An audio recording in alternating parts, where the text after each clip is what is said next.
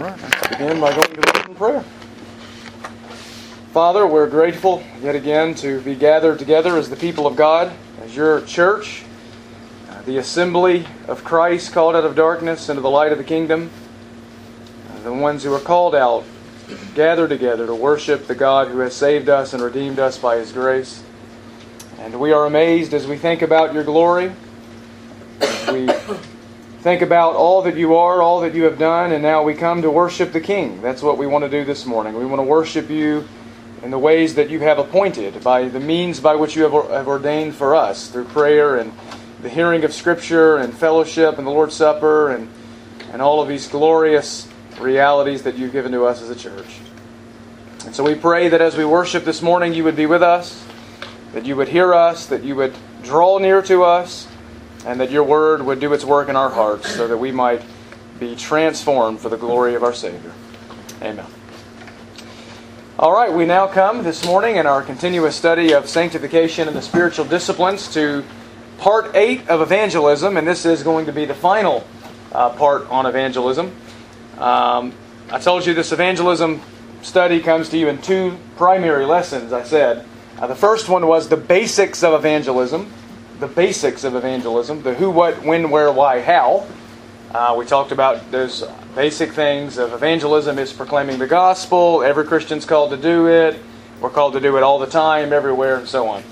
And then in part two, which uh, we spent, I think, six weeks working our way through that, it was an outline for evangelism, uh, the basic elements of a gospel message. I kind of gave you a five point outline uh, of things to say when you communicate the gospel. And of course, that outline was God, man, Christ's response, promises, and warnings. But this morning, unfortunately, Caitlin has no notes yet, so she can't answer questions. But uh, we come to part eight, and what I want to do this morning essentially is quickly review a little bit of what we talked about. Then I want to give you some practical things to take away from this and kind of just bring it down to, earth and uh, kind of show you how you can put this into practice and share the gospel, okay? Uh, so, first of all, let's just reviewing that outline. The gospel begins with God. God is holy, God is righteous, God is just.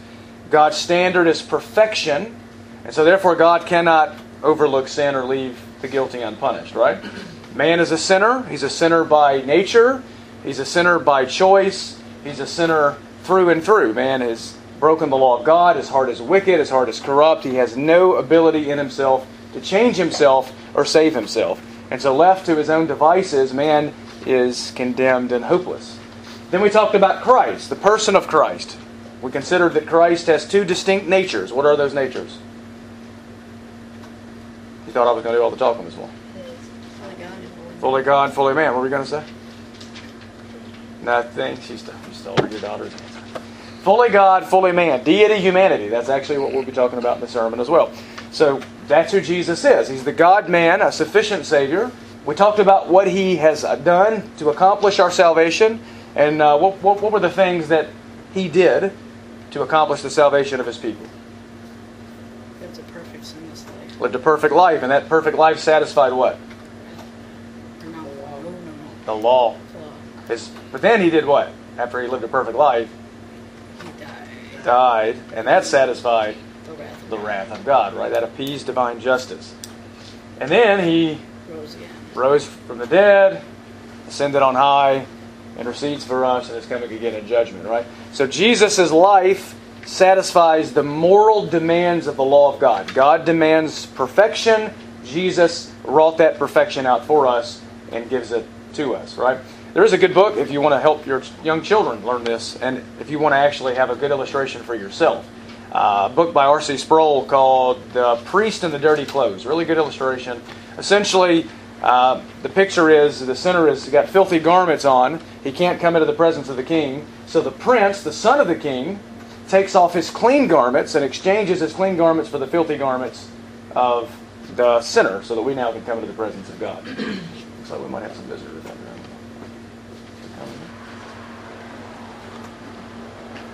Hey, how are you, bud? Let's come on in. And so that's what Jesus accomplished for our salvation. He died, He rose again, He ascended to heaven. And then we talked about man's response. What is it that we have to do in response to the gospel to be saved? Invite Jesus into our life? No. No. Accept Christ, quote unquote? No. What do we got to do to be saved? Repent and believe. Repent and believe, right? You keep taking all of our answers. So you have to repent and believe, right? The word repent, metanoia, an afterthought, a change of mind that would result in a change of action. Uh, it involves a change of mind about God, right?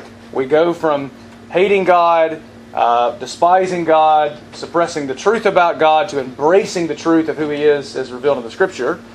Um, it's a change of mind about ourselves. We admit and agree that we are sinful, undeserving, unworthy, and not good. And then it's a change of mind about our sin. We go from loving sin to hating it and resolve to turn away from it, right? And then faith is trusting in Christ, not yourself.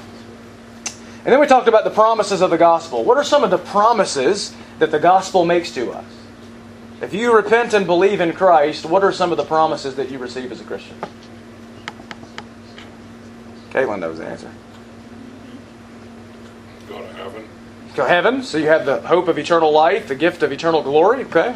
What else? Is that all? You know, and that's the one we think of, right? You become a Christian to go to heaven. But is there more? Caitlin seems to think there's a lot more. What are some of the other promises the gospel makes to us? Regeneration. So we receive a new what? New heart. New heart. God takes away the heart of stone, gives us a heart of flesh, so that we now hate sin and love God, right? What, what are some of the other promises? Sanctification. Sanctification, God gives us a new holiness or a new life. We were once dominated by sin. As a believer, we have the Spirit of God in us, holy affections granted to us, so that we can grow in obedience to the Word of God. Justification, right? What is that? God declaring us righteous, innocent, right? We, so we, we receive a new verdict before the judge. What else? Reconciliation, right? Before conversion, we are the what? The enemies of God. After conversion, we become the friends of God, right? We have a new relationship with God. What else? Adoption.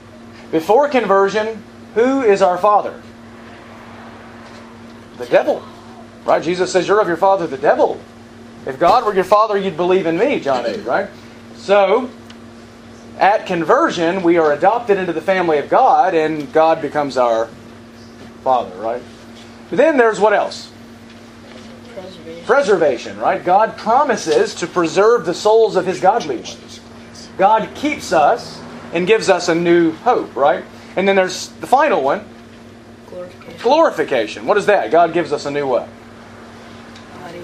New body in a new heaven and a new earth, right? That's the promise. So these are the promises that we offer to people. That if you come to Christ, all of your sins will be forgiven, you'll be made right with God, become the friend of God, a child of God, and you'll escape the wrath of God. But that's not where it ends, is it? Can we just stop with promises? No, we have to move on to what? Gospel warning. And there's a warning to two categories of people, two groups of people. There's a warning to the non believer, the one who rejects the gospel outrightly. And what's the warning to the unbeliever? If you reject Christ, what happens? Going to die in your sin and go where? Going to go to hell. And we don't say that because we delight in people being damned. We say that because we love people and we want to tell them the truth. Right? Paul says, Have I now become your enemy by telling you the truth? The truth is, if you reject the only sacrifice for sin, there's no hope for you. There's only a fearful expectation of judgment. So Christ and Christ alone. And then finally, there's a warning to who? Not only the non believer, the professing believer. There's even a warning to those who profess to be in Christ. What is that warning? Is everyone who claimed to be a Christian really a Christian? No. Jesus says, Many will say to me, Lord, Lord. And I'll tell them, Depart from me. I never knew you, you who practice lawlessness, right? So the warning to the, the professing believer is that if you really are a Christian, your life will be changed. And if it's not changed by the grace of God, you're not a believer. You're a false convert. Okay? So we need to warn people. All right, so that's the gospel. That's the outline we've spent the last six weeks or so digging into in depth. Now, this morning, what I want to do is I want to give you some practical things to take away from this, and then next week we'll move on to the topic of discipleship. Uh, so, first of all, what I want to do this morning is I want to talk about the right method. The right method. When we proclaim the gospel, we need to use a biblical method, and I think the most biblical method is what I'm call- calling the law and gospel method. Law and gospel. Turn in your Bibles to Galatians chapter 3. Galatians chapter 3. The Apostle Paul writes a, a very fiery letter to the churches of Galatia. Uh, these churches had defected from the gospel, and Paul warns them that uh, a defection from the true gospel of salvation by faith alone renders you anathema, damned.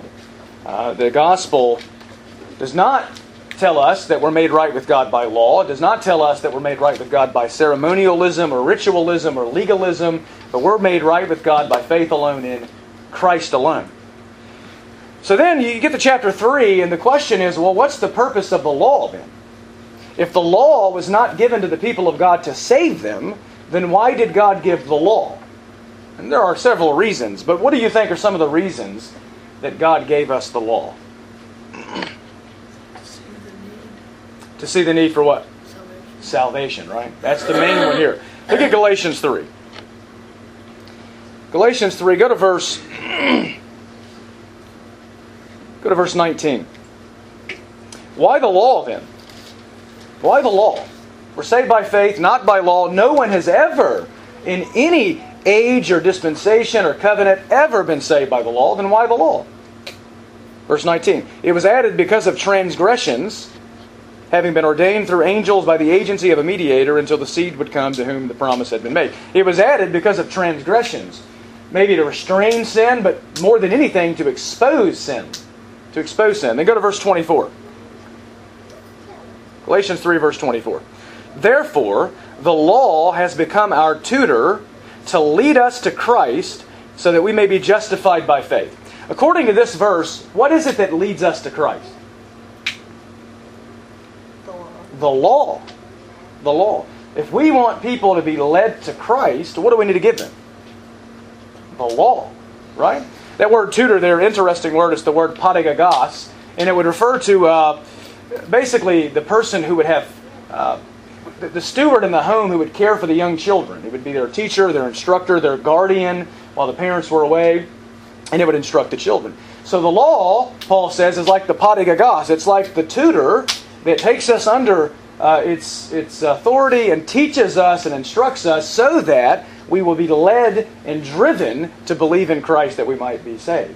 The law shows us that we cannot save ourselves, that we are not good enough, and that we desperately need a Savior who can take away our sin. That's what the law does. Go to Romans now, to the book of Romans, a few pages to the left. Go to chapter 7. Romans chapter 7. And I want to look at uh, verse 7. Romans 7, verse 7.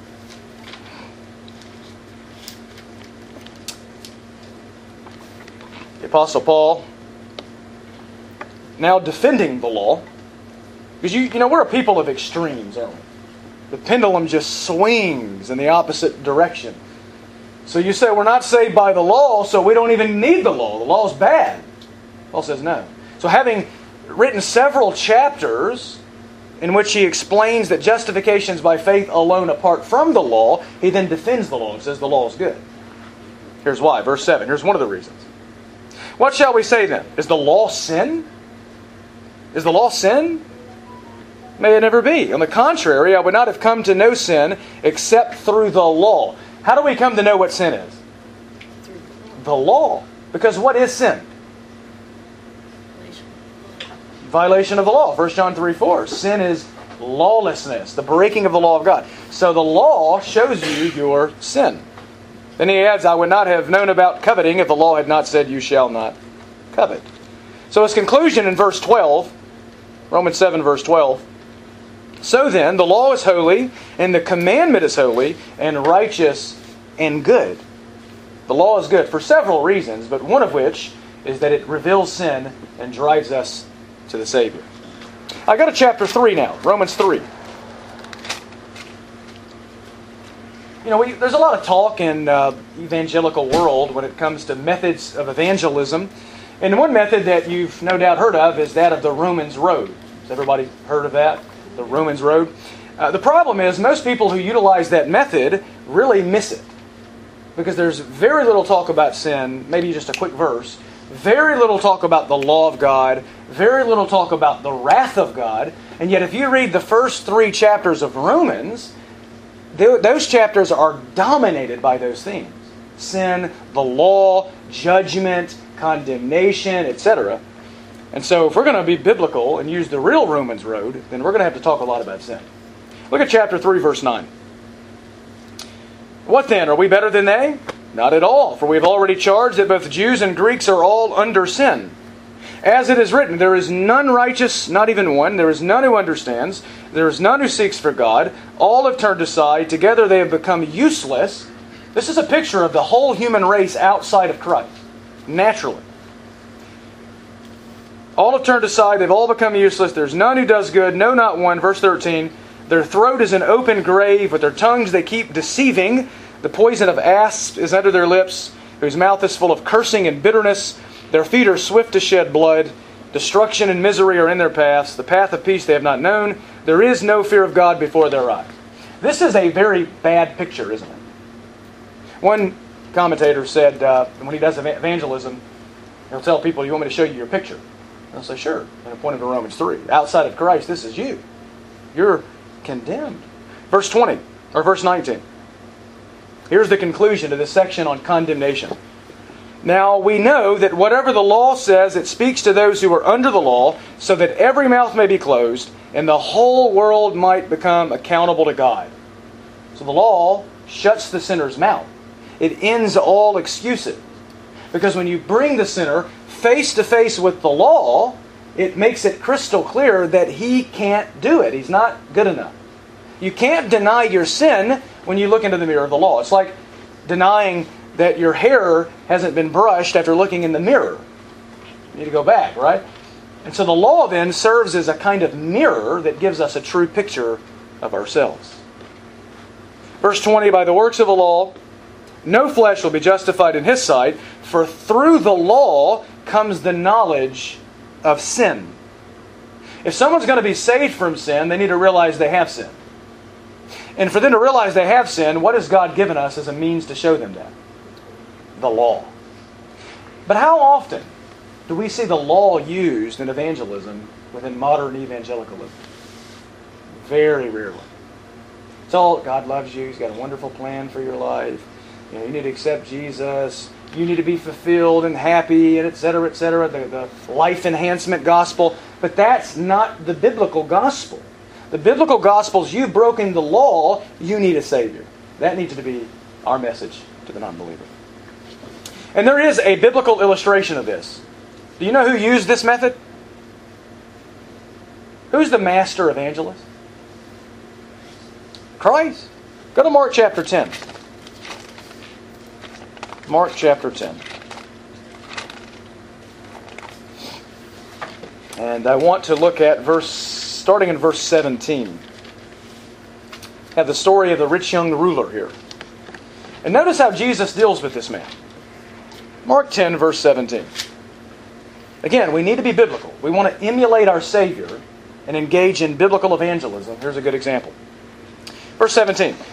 As he was setting out on a journey, that is Jesus, a man ran up to him and knelt before him and asked him, Good teacher, what shall I do to inherit eternal life? Now here we go.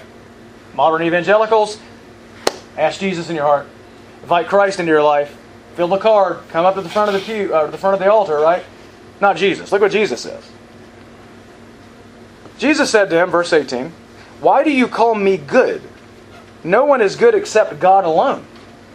So notice what Jesus does. He takes this conversation and he shifts it to two topics. Number one, the identity of Christ, his own identity, right? Because he's saying, look, you're willing to acknowledge I'm good. There's only one who's good, who's eternally, underivatively, intrinsically, perfectly good, and that's who? God. So are you willing to acknowledge that I'm God, Jesus is saying, essentially? And then secondly, he's confronting the sinner with a true standard of goodness. The standard of goodness is who? God. And he expresses that standard in his law. So notice how Jesus goes on to use the law. Verse 20. You know the commandments. Have you ever started a gospel conversation like that? Someone runs up to you and says, What do I need to do to be saved? And you say, You know the commandments. Well, we would never say that. How far evangelicalism has strayed from biblical evangelism. But Jesus says, You know the commandments do not murder, do not commit adultery, do not steal, do not bear false witness, do not defraud, honor your father and mother. What's he quoting here? The Ten Commandments, the Decalogue, right? The Ten Commandments, the moral law of God. Is Jesus insinuating that we can be saved by the law? What's he doing? Proving we can't keep it. Proving that we can't keep it. Showing us this man needs to realize, first and foremost of all, that he's not good, that he can never be good enough, and that for him to have eternal life, he's got to realize he needs a, he needs a Savior. He needs to throw away his own record, throw away his own righteousness, and trade it in for the righteousness of another, namely Jesus Christ. Verse 20, he said to him, Teacher, I've kept all these things from my youth up. Is that true? No.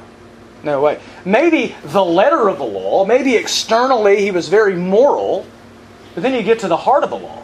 Matthew 5, Jesus says, if you even look at a woman and lust for her, you already commit adultery with her in your heart. If you're angry enough with your brother to say to him, you fool, you're guilty enough to go to hell. You're already a murderer, 1 John 3.15 says. So no man has kept this law. Verse 21 Looking at him, Jesus felt a love for him and said to him, One thing you lack. Go and sell all you possess, give to the poor, and you'll have treasure in heaven, and come follow me. In other words, he's exposing the man's self righteousness and his idol. Because verse 22 says, At these words he was saddened, and he went away grieving, for he was one who owned much property. This man, though he asked and inquired about how to receive eternal life, was not a true candidate for salvation because he had not recognized his sin, was unwilling to confess his sin, unwilling to acknowledge his need for the Savior, and unwilling to submit to the Lordship of Christ and give up everything. He wasn't a qualified candidate. So we need to be sure that the people we engage with understand the real requirements, the real standard. They're sinners, they deserve judgment, Christ demands total surrender by faith, etc. So we need to use the law. He's proving here that he broke the first four commandments. Exactly. He didn't love God with all his heart, did he? he who did he love more than God? What did he love more than God? His possessions. His possession. And whose possessions were they? His possessions. So ultimately, he loved himself more than God. He was an idolater, wasn't he? Amen. He was exposing sin. All right, so that's the method. Now, let me give you a practical example of how you can use this method, okay? I'm just going to kind of share with you the way I share the gospel with people. So if I'm on the streets at Butternut Street and the gunshots are popping off and tables are flipping, and true story, people are walking by and I give them a gospel track and I ask him, "Sir, did you get one of these?" And he'll say, "Yeah, sure." And he'll take the track and I ask him, "What do you think, sir, happens after this happens to someone after they die?" And that's a good question to lead with. And then I'll say something like, "Well, you know, I don't know. Maybe, maybe you go to heaven. I'm not sure. I'm an agnostic. I really don't know what happens." And then you can say to him, or actually, let's, let's say he's an atheist. Let's just say he's a staunch atheist. He says, You know what? I actually don't believe God exists at all. There's no evidence for the existence of God. Here's what I would do I would say, Sir, are you sure about that? Well, yeah. Like, sir, you see that building there? Think it had a builder? Yeah. Buildings don't build themselves. When you see a painting, do you think it had a painter? Yeah. Paintings don't paint themselves. You see a book, did it have an author? Yes. The book is the evidence for the author. Creation is the evidence of the creator. Psalm 19, the heavens declare the glory of God. Romans 1, through the things that have been made, all men know God and are without excuse. Right? You know God. And then I'll say, sir, this evidence is conclusive. You're made in the image of God. You live in the world that God has made. You have creation all around you. You have your conscience bearing witness. Sir, you are without excuse. At this point, it's our tendency, and we're tempted to think, man, maybe this guy really doesn't believe me. Maybe I've really got to work hard and prove it. You don't have to. He already knows God. Why spend five hours going through all of the crazy arguments? And they're good arguments. They're conclusive, biblical arguments. But they already know. They already. Do you think that that's going to convert the sinner? No. The only thing that's going to convert the sinner is the gospel. Okay. So here's what I would do then. I would say, sir, creation's the evidence for the Creator. What do you think about that? He'd go, ah, I don't think so. Of course he doesn't. He interprets the evidence in light of his presuppositions, in light of his lens that he wears, right? And he's wearing the wrong lens. He needs a new heart. So then I would say to him this. I would say, Sir, I think I can get to the bottom of your atheism. He said, Oh, yeah? Well, yes, sir. Do you consider yourself to be a good person? Are you morally upright? And he would say, I think so, yeah. Well, sir, how many lies have you told in your entire life? Uh, I can't count them. Well, what do you call someone who tells lies? A liar. Have you ever stolen something, Mr. Atheist? Well, of course, who hasn't? What do you call someone who steals? And they'll say a stealer. That's when you tell them, no, Steelers are in Pittsburgh. You call them a thief, right? You call them a thief. then you say, sir, have you ever used God's name in vain? Oh my G-O-D, oh Jesus. You know, stub your toe, you get angry. And so instead of using the filth word, you use the name, a name or title for God to express your disgust. And he goes, ah, who hasn't done that? Okay, that's called blasphemy. You've taken the name of the God who made you, given you every good thing you have, the God whom you suppress, the truth about whom you suppress, and you've dragged his name in the mud. It's called blasphemy. It's very serious. Let me give you another one. Jesus said if you look at a woman and lust for her, you commit adultery with her in your heart. You ever done that, Mr. Atheist? And he starts to blush and says, Of course. One more, Mr. Atheist. Have you ever hated someone? And then he says, Well, uh, not hate. That's a strong word. That's almost what they always say, seriously. And then they'll say, But, you know, maybe strongly dislike. By the way, do you know what the definition of hate is? Strongly dislike. But anyway, I'll tell them, let's define hate. Let's define hate. Jesus said, if you are angry enough with your brother to say to him, You fool, you're guilty enough to go to hell. You're as guilty as a murderer. So hate isn't this horrible, fuzzy, or angry feeling in my heart to do harm to somebody. That could be hate. But hate is just insulting people and treating them wrongly, right? If you're angry enough with someone to insult them, you've hated them in your heart. And you've already committed murder. So I ask him, Sir, have you ever been angry enough to insult them in traffic, something like that? And they go, Of course. Well, according to the Bible, you're a murderer. So then I'll say, Mr. Atheist, this isn't me judging you. This is by your own admission. You're a lying, thieving, blasphemous, adulterous, murderer at heart. No wonder you don't believe in the existence of God because you're guilty. You're like a thief who can't find a cop. You're guilty. You don't want to be found. But you know God. You love sin. You hate Him and you suppress the truth. But one day, Mr. Atheist, you're going to stand before this God anyway. Heaven and earth's going to flee from before Him who sits upon the throne, and you're going to stand before Him in judgment. Mr. Atheist, on that day, are you going to be innocent or guilty?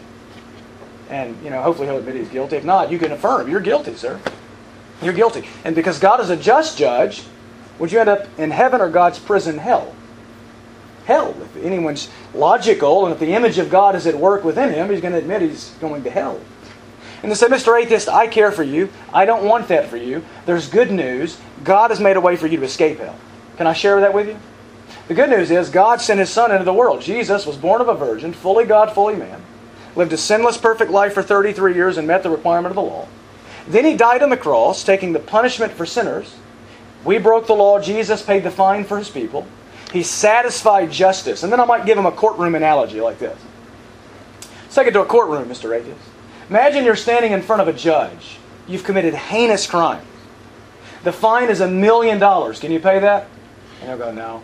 And I was going to say, yeah, if you could, I'd borrow some money from you, right? Because I don't have a million dollars. So you can't pay the fine, so you try your you try some outs. Your Honor, I'm sorry, I'll never do it again. Would that work? The judge going to let him go for that?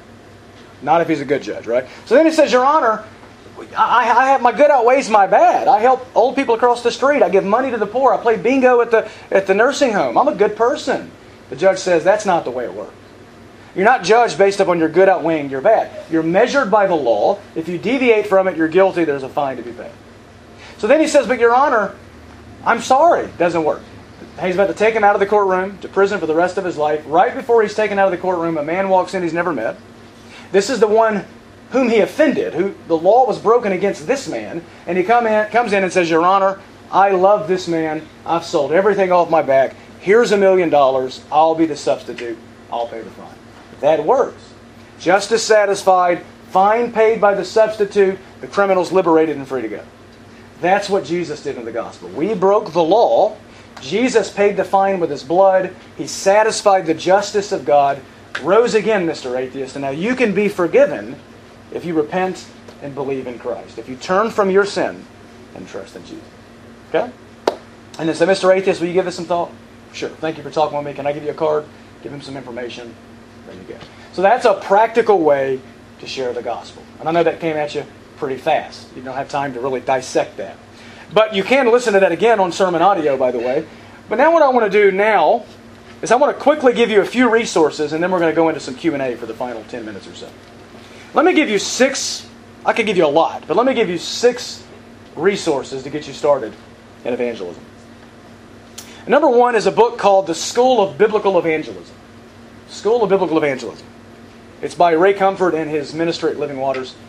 Best book I've ever read on evangelism because it's so simple and so down to earth and so practical. Ray Comfort just he, makes it so he's just a simple guy. Anyone can do it. You just watch his videos over and over again and you're like, man, I can do that. Very simple. Good way to get started. I think it's it's 101 chapters, but the chapters are like two pages. I mean, you can read it. You can read a chapter in five minutes. 15 minutes gives you plenty of time to really absorb it. It's very good. Number two, in that same line, is Living Waters, which is just the ministry of Ray Comfort. And you can find his YouTube videos where he interviews people at campuses and, and various places and shares the gospel with them using that method I just told you about. Uh, number three uh, is a book entitled Evangelism by John MacArthur and the Master's Seminary. Evangelism by John MacArthur and the Master's Seminary. Very good book. Am I going too fast for you? Okay. I'm going to make an awkward pause here for Caitlin.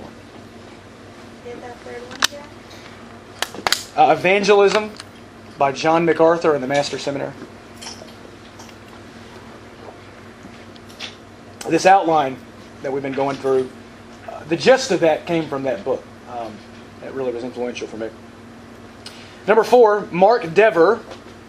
I know Mark Dever is not exactly where we would want him to be right now, but Mark Dever has a good book on entitled "The Gospel and Personal Evangelism." The Gospel, Personal Evangelism.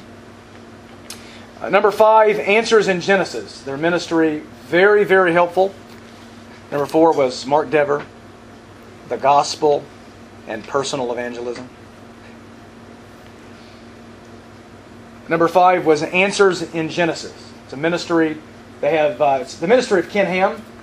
Uh, if you've ever been to Kentucky, maybe you've been to the Ark, uh, the Creation Museum. Ken Ham's big in that. Uh, he has. There's a book series called Answers. Very good. I think there's four or five of them. Excellent. I mean, they're so good on apologetics and just understanding a Christian worldview. Then uh, there's uh, videos, things like that. I highly, highly recommend that ministry. Answers in Genesis. They have a program on television too. Yeah. Yeah, a lot of If you have the resources. right, whatever provider. Get the right Yeah. Answers in Genesis is really helpful. And then number six is the best book I've ever read, I think, uh, on the specific issue of apologetics. It's by Jason Lisle, and it's entitled The Ultimate Proof of Creation. The Ultimate Proof of Creation. Now, Jason Lisle is an astrophysicist, so he's not some idiot somewhere making things up. He's a, he's a genius, and he's a Christian genius. Uh, he's a six day creationist, young earth, uh, biblical presuppositional guy. Very good book. And he really simplistically explains the presuppositional method, which I think is the best and biblical method. And we'll, we might talk a little bit about that uh, as we do some Q&A here. All right, so those are the six resources. You got those? Jason Lisle, The Ultimate Proof of Creation. And if you need me to send you links or whatever via text or email, let me know and I can make sure I get you those. All right, any thoughts on what we've talked about so far? So hopefully you've learned that when we share the gospel, we don't tell people God loves them, ask Jesus in your heart, right? If that's all you took away from this, praise God. All right, last thing I want to do this morning is I want to do some Q&A. So there's two ways we can go about this. Number one is I can open the floor, let you guys ask your questions that you might have regarding evangelism, or maybe even tough objections that you're wondering about how you can answer them. And if there's awkward silence for about 45 seconds, then I have several questions here that we can work through together. So let's start with the first option. What are some questions you might have uh, with regard to the topic of evangelism and apologetics? You have one? Okay. So, when you're like talking about a good person, going to the Ten Commandments and you get to hate, and you ask them if they hate anyone, what if they're like, well, my hate is justified, I have a reason for hating so and so? That's a good question. Um, I would tell them that God has every reason to hate you. God has every reason to end your life right now and throw you into the pit of hell, and yet God is merciful to you. And so you should show that mercy to those who offended you. Now, that does not, again, we've talked about it before, there is righteous anger, right? I mean, being angry at somebody for doing something evil, and in your heart of hearts, if your attitude is, Lord, I'm angry at this person, I pray you save this person and change their heart, but if not, that you bring them to justice and judgment. But I'm, you know, that, there, there's a, a righteous anger. Does that make sense? Uh, and so I would, I would describe that. I would explain that if they ask that question. Make sense? Okay. No follow up question? The example of Christ in the temple. Yeah, yeah. Boy, this is not the wussy American Jesus going in with a cord of whips and whipping everybody and flipping the tables over, is it? So Jesus expressed righteous anger and indignation. Any other? What, what are some? Ah, one of my favorite imprecatory songs. Break their teeth, O Lord. Not ordinarily. I wouldn't pray that. Good question. Some thoughts, questions, or even tough obstacles or objections to the Christian faith you would like to hear answered and thought about.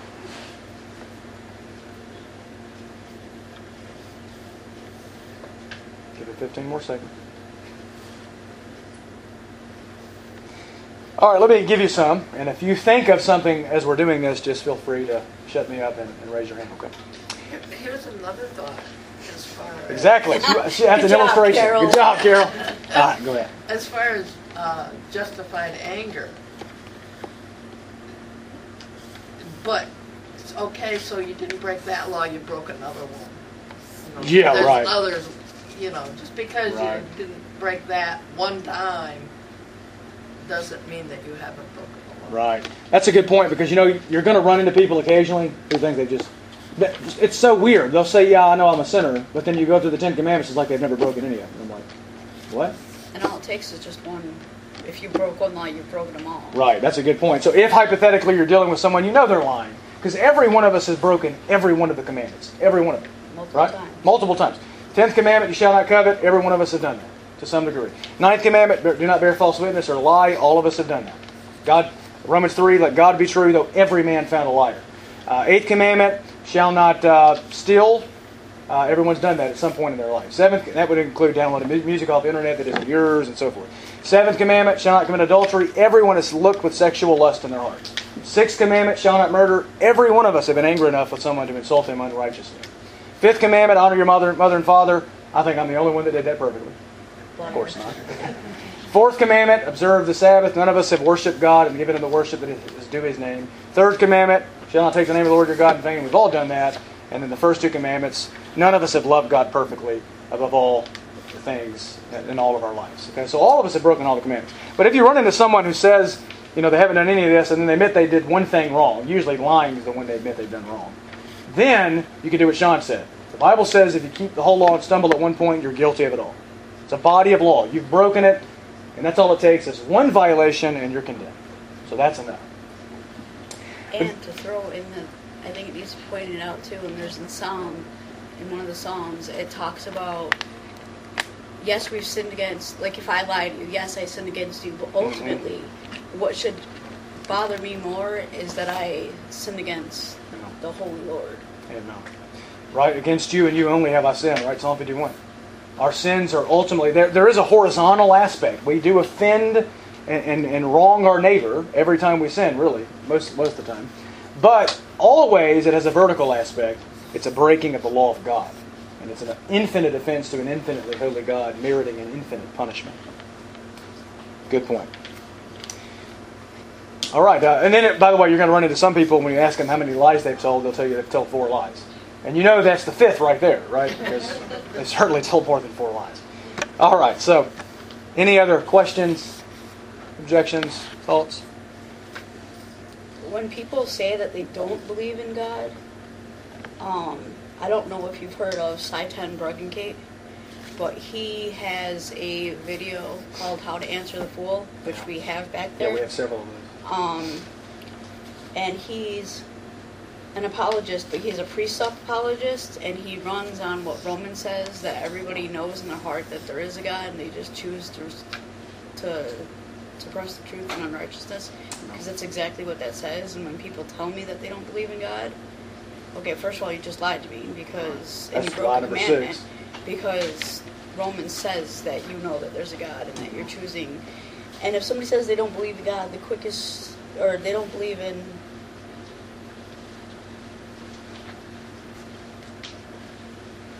Oh, objective morality. I think I know where you're going. my brain just I forget what the analogy is, but it's Is it a you wa- steal their wallet. Yes. Someone says they don't believe in absolute morality or objective morality, and the way to prove it is take their wallet. Absolute truth. Absolute truth, yeah. Take their wallet, and then when they're crying out for justice, you're like, oh, why, cop, why should the cops do anything? Well, there's no absolute morality. is By there? what standard are you saying that that's wrong? If Exactly. You don't believe in Exactly. Let's get into that question. I've got it here. How do you know God exists? Well, if an atheist asks you that, how do you know that God exists? Let me give you some, some things you can say. Uh, first of all, you have to presuppose what the Bible says. We are, need to be presuppositionalists. What that means, by the way, as a presuppositionalist, it means that we understand that everyone has presupposition. Okay? we- n- There is no neutrality, no neutral ground. Everyone's either for Christ or what? against against him. There is no middle ground. There is no true seeker except the one that God is regenerating through the gospel. So people are not naturally seeking God. Romans 3, none seek for God. So you have to presuppose, Romans 1, that they already know God. And that should affect the way we do apologetics, shouldn't it? Uh, Ro- Psalm 19, the heavens declare the glory of God, their words have gone out to the end of the earth, right? Every man knows. So, but what you can do is you can briefly point them to creation and say, Sir, you already know God exists because creation is the evidence of the Creator. He declares His glory. You're without excuse. You could go there. Uh, then you could point out providence. And not only that, sir, but God has given you fruitful seasons from heaven. I mean, He gives rain on the crops. He's upholding the universe by the word of His power. Then you can go to conscience. You can call this the argument from morality. You can say something like, Sir, let me ask you this. Is it wrong to brutally rape and murder 10 year old children? What do you think the atheist ordinarily is going to say? yes. Yes. And then you say this Mr. Atheist, is that just your opinion or is it absolutely objectively morally wrong for everybody? What is the atheist probably going to say? Probably going to say it's wrong. It's wrong. And then you say, Mr. Atheist, according to what standard? Says who? And then there are a few uh, ways that the atheist might answer. The atheist might say, well, morality is a societal construct. Government and, and society determines morality. He doesn't really believe that. Ask him, so what happened under, you know, in Nazi Germany under Hitler? Was that fine then? I mean, it was legal. He was killing the Jews. They weren't, they weren't people. And he's going to admit that was wrong, almost certainly, because he's made in the image of God and the law of God is in his heart. He'll admit that's wrong. And then you can say something like this Mr. Atheist, you live your life presupposing God. Because morality demands God's existence. It demands an absolute lawgiver and judge. You know He exists, and that's why you do know in your heart of hearts it's absolutely wrong to rape and kill 10 year old children. Right? So you can use the image of God against Him. He already knows God. You got something to say, John? It looked like you were getting ready to come out with a really good objection. I'll work on it. Okay, work on it. Work on it. All right, so that's uh, so basically it's called the transcendental argument. Okay, the transcendental argument. If you use it, most atheists are going to be thrown off because they've never heard it. They're used to people going through the what we call the classical arguments, and I think the classical arguments are biblical. I think they're good. I think they're conclusive. The problem is the atheist is going to interpret them in light of the evidence. It's not going to convert them. So the presuppositional or transcendental argument states this: God exists because of the impossibility of the contrary. God exists because of the impossibility of the contrary. Or another way to put it is that we know the Bible's the Word of God because without the Bible we couldn't know or prove anything at all. Let me show you what I mean by that. God is the necessary precondition for intelligibility. If you don't have God, you can't have laws of logic. So the atheist might say something like science disproves God. And you tell the atheist, sir, you can't even do science without God. By engaging and utilizing the scientific methodology, you're presupposing God. Because to do science, to think intelligibly, you have to have laws of logic. Laws of logic are immaterial, right? Has anybody ever stubbed their toe in a five pound bag of logic? No, the laws of logic are immaterial. The laws of logic are universal. They're true everywhere. It doesn't matter if you're in America, it doesn't matter if you're in Uganda. it's not like you're going to go to Africa and they're going to say, hey, laws of logic don't apply here. It's okay to contradict yourself. Law of contra- non contradiction doesn't matter. No, because we use the laws of logic everywhere. And the laws of logic are unchangeable, right? The same laws we utilize today are the ones utilized 100 years ago and 500 years from now.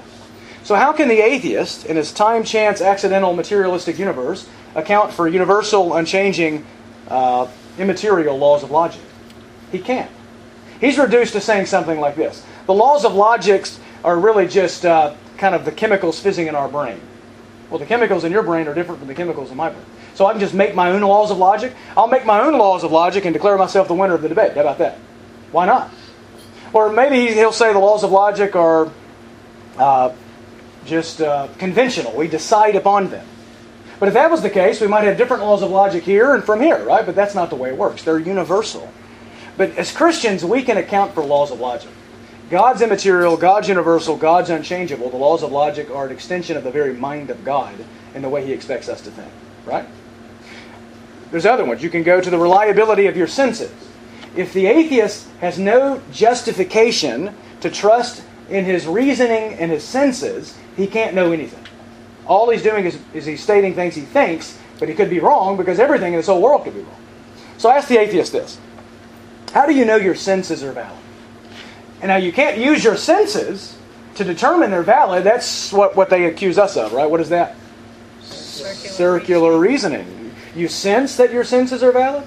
But if your senses are the ones in question and they're, they're not valid, then what you're sensing isn't valid. For all you know, since you're just an animal evolving and your thought processes are nothing but chemicals fizzing in your brain, you're a flower somewhere in the desert and the chemicals are giving you the illusion that you're a human being. How do you know that's not the case? You, now, don't use your senses. You can't use your senses to prove this, right? So the atheist and the Christian both have to presuppose the reliability of your senses. The atheist has no foundation to trust his senses. He's an animal of all. The Christian has reason to trust his senses. We're made in the image of God. God is rational. He made us to think the thoughts of God after him. We can think rationally. We have a justification for reasoning they don't. So the atheist can't make truth claims, can't do science without presupposing God. So here's what the atheist does. The atheist is like a person arguing against the existence of air. He says, Air doesn't exist. Let me tell you, I've got these five arguments. And the whole time he's making and espousing his really good arguments, his words are transmitting through the air. He's sucking air in his lungs to make his argument, and so his argument is a self refuting one. Because if air didn't exist, he couldn't even make his argument at all. So it is with the atheist. If God didn't exist, he couldn't make a claim that the Bible's evil. Well, there's no God, there's no evil.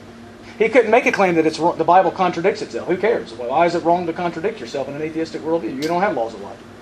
So the atheist has to presuppose God to argue against God. He's like a child sitting in the lap of his father, smacking his daddy. The only reason he can do it is because the lap of the father supports the child to do it. The only reason the atheist can argue against God is because he presupposes God. And therefore his arguments are all self refuting and internally inconsistent. Does that make sense? It's very complex. The moral argument is probably the easiest one to use. Okay, is it wrong to kill people? Yeah, says it. That's the easiest one. So earlier you said you were saying God exists because the impossibility of the contrary. What did you call that? The transcendental argument. Very transcendent, isn't it? It's called the transcendental argument. All right, let's close in prayer, and you guys get a shorter break this morning. Sorry, Kevin.